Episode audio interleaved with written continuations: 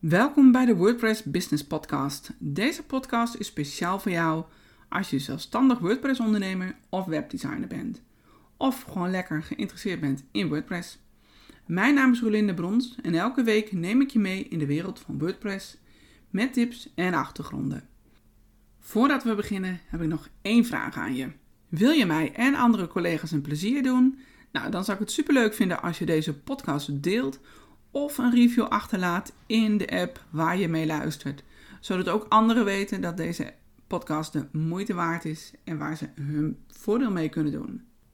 Nou, dat was wel weer genoeg voor de intro, so let's start.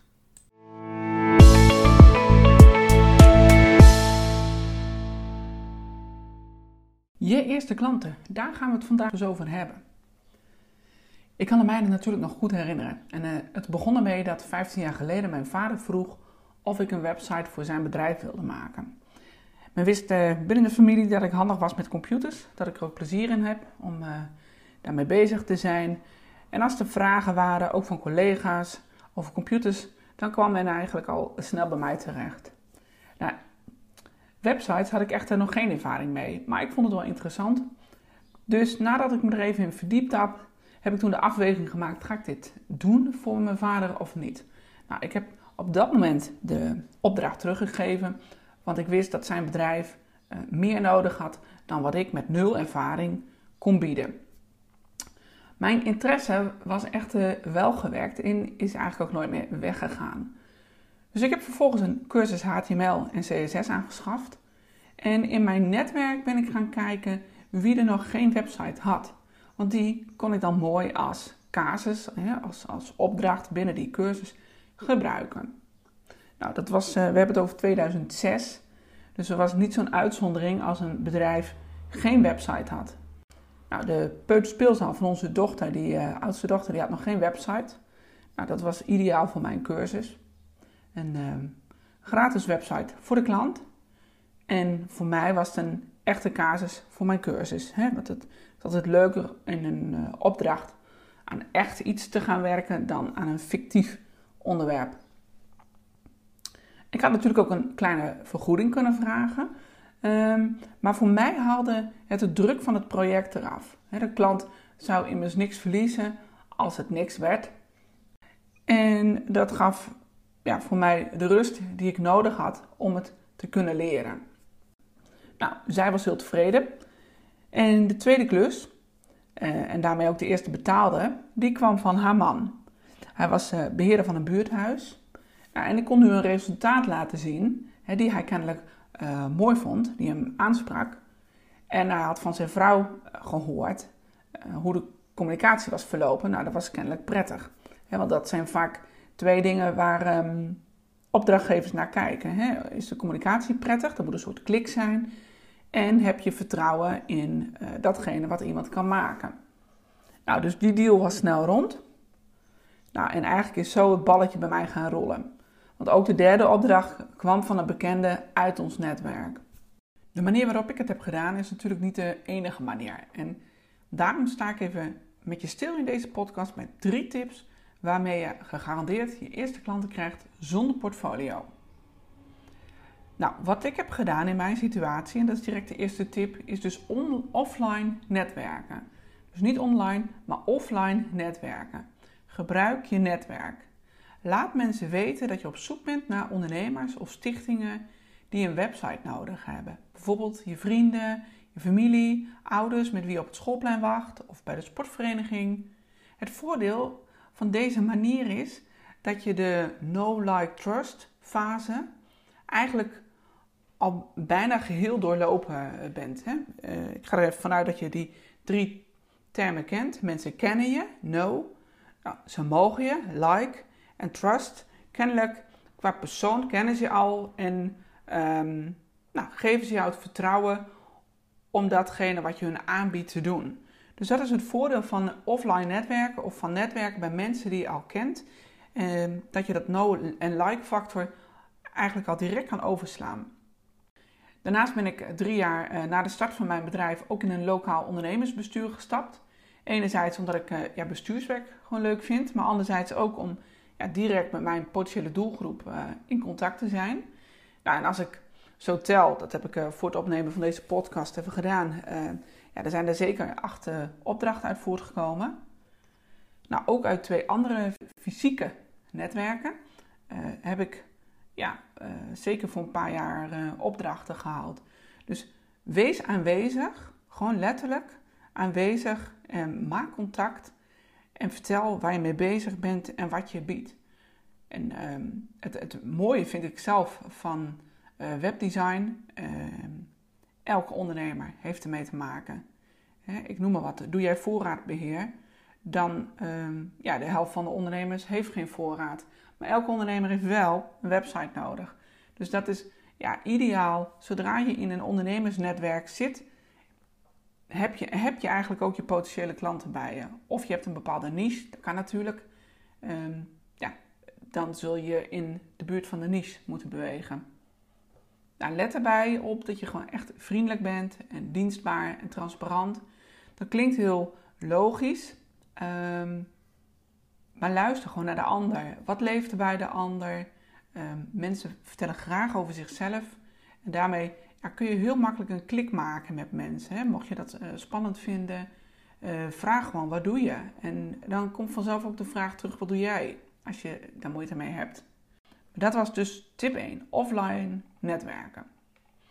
Nou, dan als tweede tip, natuurlijk gebruik maken uh, van online mogelijkheden, ja, bijvoorbeeld een actieve oproep op social media delen. Wees actief ook op social media, dat je ook gezien wordt. Dat mensen ja, af en toe bijvoorbeeld in hun tijdlijn van LinkedIn zien, of van Instagram, of Facebook of Twitter, ja, daar waar jij je begeeft. En plaats bijvoorbeeld een bericht of een video waarin je drie ondernemers zoekt waar je graag een website voor maakt. Dat kan in een bepaalde niche zijn, als je je daar prettig bij voelt. Ja, als je bijvoorbeeld overstap maakt vanuit een andere branche, nou dan ken jij die branche waar je vanuit komt. Ken je heel goed, misschien kun je wel wat van hun betekenen. Of ben je meer op zoek naar een type ondernemer. Um, en vermeld dat dan ook duidelijk in je bericht. Ik zal een, uh, een voorbeeld uh, geven van zo'n bericht die je zou kunnen plaatsen. Ben je coach? En heb je nog geen website, dan maak ik graag jouw website. Ik ben je naam, Karel, en ben mijn portfolio aan het uitbouwen. En daarom doe ik dit eenmalig voor drie coaches gratis. Of ik doe dit eenmalig voor drie coaches met een flinke korting. Lijkt het je wat? Dan heb jij straks een mooie en effectieve website die gevonden wordt in Google en de juiste klanten voor jou aantrekt. Als je zoiets post binnen Uh, social media, dan zul je daar waarschijnlijk zeker reacties op krijgen als je een beetje uh, nou, een netwerk hebt op social media. Wacht vervolgens minimaal een stuk of tien reacties af, zodat je zelf ook een keuze hebt. Zeg niet direct tegen de eerste drie, ja, jij wordt het. He, want bekijk rustig hun online zichtbaarheid, zodat je zelf ook een beetje een beeld hebt van die persoon. En de een zal je dan meer aanspreken dan de ander. Als je zo'n oproep Uh, online gooit, ja, dan lezen natuurlijk niet alleen jouw netwerk dat. Die zullen dat in eerste instantie lezen, maar die zullen het ook delen met hun netwerk weer, als zij aan iemand denken. En die gaan vervolgens op zoek van, hé, hey, wie ben je nou eigenlijk? Dus zorg er ook voor dat de basis voor jouw online zichtbaarheid op orde is. Ze zullen waarschijnlijk je website bekijken of even googlen. Nou, je hebt uh, in tegenstelling tot die eerste uh, tip die ik gaf van het offline netwerken, heb je hier dat no, like en trust factor veel minder. Dus zorg ervoor dat je online zichtbaarheid goed is. Ben je te vinden online als mensen zoeken op jouw bedrijfsnaam of op jouw persoonlijke naam? Kijk dat je zorg dat je Google Mijn Bedrijf hebt uh, ingericht. Heb de basis S E O op orde. De taalfouten van je website af. Heb je nette foto's en geen huistuin- en keukenfoto's. Dat het er gewoon professioneel uitziet. Check ook gewoon even al je linkjes in de website. Dat die niet naar een vier nul vier pagina niet gevonden gaan. Dat je mobiel netjes is. Hè? En ook of al je social media kanalen eenduidig zijn. Dat je bijvoorbeeld niet op je ene kanaal al hebt staan dat je met webdesign bezig bent. En op je andere kanaal staat nog je, nou hè, maar wat je oude uh, functie in misschien wel een hele andere branche. Dus zorg ervoor dat als mensen je googelen, als je dan zo'n oproep plaatst, dat dan ook um, de mensen datgene van jou zien zoals je gezien wilt zijn, gezien wilt worden. Nou, waarschijnlijk zul je hier uh, zeker wel wat uh, reacties op krijgen. En dan heb je eigenlijk op een hele makkelijke manier kun je aan je portfolio bouwen. En je kan zelf kiezen of je dat gratis wil doen of tegen een vergoeding. Um, ik, ik vind zelf, doe gewoon wat bij je past. Daar zijn geen harde regels voor. Je zult mensen hebben die zeggen, ja, dat moet je niet uh, gratis doen. Uh, prima, dan doe je het niet gratis. En als jij zegt, nou, ik vind dat wel fijn, dan doe je dat wel. He, uiteindelijk zorg jij er gewoon voor dat je op jouw manier aan je portfolio bouwt. Op een manier die bij jou aansluit.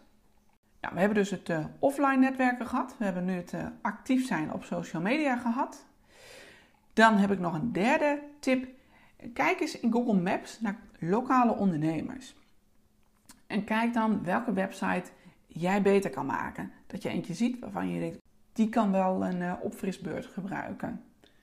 Kopieer dan hun teksten, eventueel hun foto's als die oké zijn en bouw de website voor ze opnieuw, zonder dat je er wat van zegt.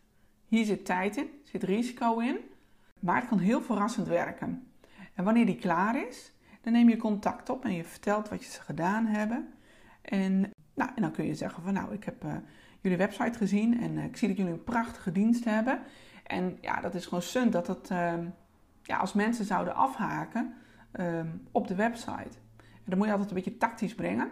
Want mensen zijn vaak, ondanks dat jij het er niet uit vindt zien, toch hartstikke trots op hun website. Bijvoorbeeld omdat hun kind dat heeft gemaakt of, uh, of een neef. En die heeft er heel veel moeite in gestopt. Maar je kan prima aanwijzen waarom die niet goed is. En dat zit hem niet alleen in design, maar bijvoorbeeld ook, je ziet nergens een contactformulier bijvoorbeeld of een telefoonnummer. Ja, of een over ons pagina. Mensen willen weten met wie ze te doen hebben. En daarom moet het ook op de website zijn. Dus je kan best wel meer um, vanuit educatief punt kun je dat gesprek oppakken. Nou, en dan kun jij dus laten zien van, hé hey joh, wat vind je van zoiets? Vind je dat? Uh, ik heb het idee dat jullie met deze website ja, nog meer kunnen laten zien wat jullie zijn en wie jullie, uh, wat jullie kunnen betekenen voor mensen. Het zou tof zijn als, uh, als ze zeggen, oh, dankjewel.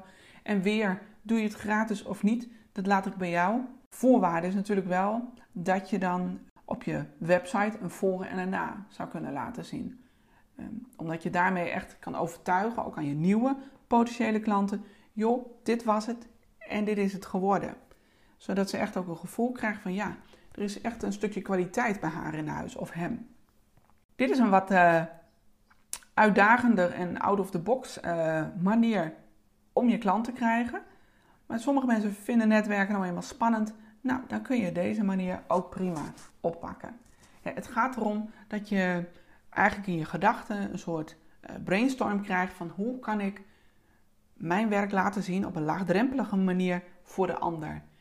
En, het, en uh, in die zin gaat het soms meer om het zetten van stappen.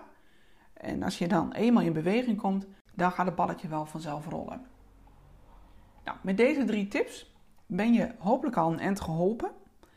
Toch wil ik je nog een paar dingen meegeven waar je dan bij die eerste opdrachten rekening moet houden. Ik zal het proberen uh, kort te houden. Het zijn, uh, even kijken hoor, één, twee, drie tips heb ik opgeschreven. Wees eerlijk en duidelijk en zet het op papier. Ondanks dat het een, misschien een gratis of een uh, goedkope project is, een website is en voelt het voor jou misschien een soort um, ja, vriendschappelijke relatie misschien zelfs wel. Zorg toch dat je duidelijkheid op papier hebt. Want wie levert de teksten aan? Doen zij dat of doe jij dat? Wie levert de foto's aan? Doe jij dat, doet zij dat? Wie regelt de hosting? Registratie van de domeinnaam? Geef je service op het instellen van de e-mail? Allemaal dat soort dingen is goed om duidelijk te hebben wie wat doet.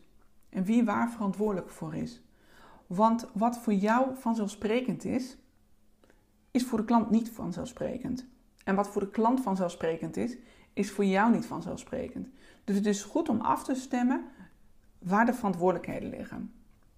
En tijdens het project zul je zien dat mensen weer extra wensen hebben. En dat is logisch. Want um, Ze zijn in één keer heel actief met hun bedrijf bezig. Ze moeten nadenken over hun pitch en dergelijke. En dan krijgen ze allemaal ideeën wat ze kunnen doen met een website. Dus je hebt, ziet heel vaak dat tijdens het proces er allemaal nieuwe wensen bij komen. Nou, mijn advies is, zeg gewoon, joh, we hebben een opdracht, die gaan we eerst doen. Dan heb jij een mooie website waarmee je prima online de boer op kan. En dan gaan we je extra wensen, die gaan we na oplevering samen in kaart brengen. En dan maken we een nieuwe opdracht van. Op die manier hou je het voor jezelf ook leuk. Hè? Want je stopt er veel tijd en energie in, waar je relatief weinig voor terugkrijgt, behalve een portfolioproject. Dus zorg dat het uh, niet te groot wordt. Dat het, dat het in die zin nog enigszins in verhouding staat met uh, datgene uh, wat je biedt. Dus stap één is, wees duidelijk, of tip één is, wees duidelijk en zet het op papier. Zodat je er beide naar kan verwijzen. Tip twee. In je enthousiasme. Kun je elk project aannemen? Of een klant is super enthousiast en die kan jou helemaal meenemen in zijn verhaal. En je denkt, ja, dat ga ik doen, want dat is hartstikke mooi. Mijn advies is, hou het uh, eenvoudig. Niet elke website en elk project komt in aanmerking. Hou het doel voor ogen. Je wil een portfolio opbouwen. En je hoeft niet direct het meest grote, mooie project aan te nemen. He? Kies je projecten bewust. En tuurlijk kun je later verder daarop voortbouwen. He? Net wat ik ook in de eerste tip aangaf. Maar kies je projecten bewust. En durf ook gewoon nee te zeggen. He? Als je de neiging hebt om makkelijk ja te zeggen, kijk ernaar, neem even afstand, neem even de tijd. Zeg bijvoorbeeld, joh, dat is een mooi idee, ik ga er even over nadenken. En zeg daarna ook gewoon nee, als het te groot is of wat dan ook. He, en omdat je enthousiast bent of omdat je omzet wil maken, uh, vind je het misschien lastiger om nee te zet, zeggen. Maar blijf echt bij jezelf en wees ook eerlijk naar jezelf. Wat kan ik en wat kan ik niet? Nou, tip drie, vraag om reviews. Doe dit eigenlijk al van tevoren. Vraag gewoon van, joh, als het project lekker loopt, uh, kan ik je dan vragen om een review? Ik vind zeker um, bij het opbouwen van je portfolio, en als je het gratis of voor weinig doet, vind ik dat je je zeker om kan vragen. Zelf heb ik zoiets met latere opdrachten, waar ze gewoon de volle pond voor betalen. Dat laat ik aan de klant over. Ik vraag een review, maar ik laat het aan de klant over of ze dat ook willen doen. Ik heb zelf ook niet altijd zin om een review te schrijven. Maar ik vind bij een portfolio kun je dat zeker vragen. En dat kun je dus vooraf kenbaar maken. En geef ook aan dat je het voor je portfolio uh, opbouw doet. Dus dat je je website, hun website die je voor hun maakt, ook mag plaatsen op je website. Heel soms willen mensen dat niet. Nou, dan, zijn ze gewoon, dan zeg je gewoon van, joh, ik ben nu even met mijn portfolioopbouw bezig. Dus ik zoek nu echt ondernemers die daar geen moeite mee hebben. Uh, kom later nog eens terug. En dan betaal je gewoon de volle pond. Maar dan komt hij er niet op.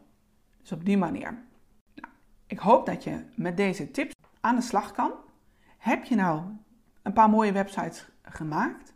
Gebruik die dan in de communicatie naar je nieuwe klanten. En laat niet alleen het plaatje zien, maar vertel juist ook de meerwaarde van een website of van een nieuwe website. He, de, bijvoorbeeld imagobeelding, minder telefoontjes, wanneer je een goede F A Q op je website hebt. Of geen vragen meer over de tarieven, omdat die nu ook duidelijk gecommuniceerd worden. Een mooie teamfoto, als het om een, uh, nou, een zelfstandig uh, winkel gaat. Allemaal dat soort zaken, dat je niet alleen het plaatje laat zien, kijk eens hoe mooi dat is. Maar dat je ook echt die toegevoegde waarde voor het bedrijf, dat je daar de nadruk op legt. Het handige, je hebt ze één, eerder over de streep. Maar twee, uiteindelijk gaat het daar ook om. Mensen geven niet voor de lol geld uit om een website te laten maken, maar ze willen dat het iets oplevert. Dus die, die waarde die het oplevert, die moet je laten zien. En daar kun je dus hartstikke goed je nieuwe portfolio voor gebruiken. Met deze tips hoop ik dat je aan de slag kan. Heb je zelf nou ook vragen over WordPress of je WordPress business? Stel hem mij gerust. En wie weet kom je vraag in de volgende podcast terecht. Succes!